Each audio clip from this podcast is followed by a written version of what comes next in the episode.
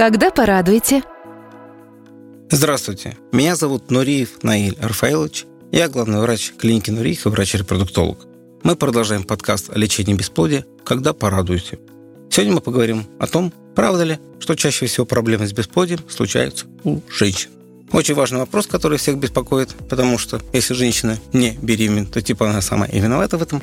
Это типичная мужская точка зрения, и иногда бывает по этому поводу очень бурные дискуссии у меня в кабинете. Итак, давайте поговорим об этом поподробнее. Итак, насчет большинства. Что такое большинство? По статистике, 35% бесплодия – это чистый мужской фактор. Каждая третья причина – это женский фактор. Примерно 35-40% – это женские проблемы. А все остальное – это бесплодие неясного генеза. Таким образом, одна треть мужской, одна треть женский и одна треть неясно от чего.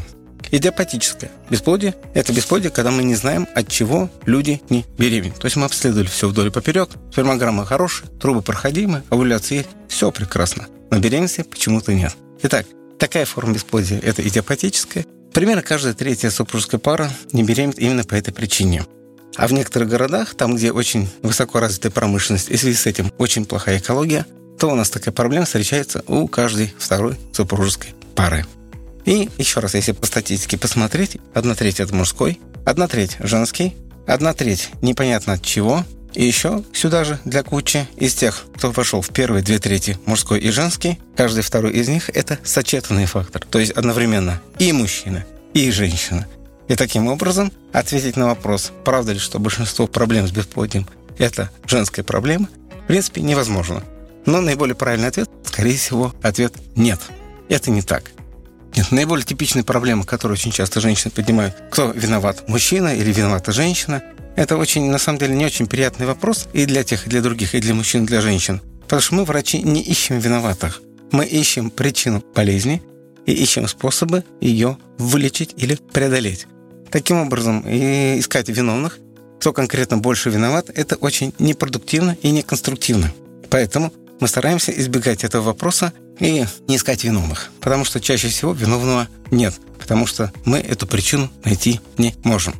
У женщин, если коротко пробежаться, это примерно на первом месте стоит трубный фактор, воспаление труб, которое приводит к полной или частичной непроходимости на первом месте. На втором это эндокринология, то есть отсутствие или нарушение овуляции, когда цикл становится нерегулярным. Ну и на третьем все остальные причины, их огромное число, которые сейчас, наверное, времени нет об этом долго рассказывать. А у мужского фактора это 18 разрозненных причин, не взаимосвязанных между собой, но чаще всего все мужские факторы – это какая-то скрытая генетика. Не столько воспаление, не столько травмы. Это все-таки какой-то генетический идет отрицательный отбор. Таким образом, наверное, именно поэтому и стоит вопрос, что чаще всего мы приглашаем на прием мужчину и женщину, то есть супружескую пару, и не рекомендуем ходить порознь к разным врачам. С вами был врач-репродуктолог Наиль Рафаэлович Нуриев. Слушайте подкаст «Когда порадуете». Подкаст создан при поддержке клиники Нуриевых, ведущего медицинского центра по лечению бесплодия и ЭКО.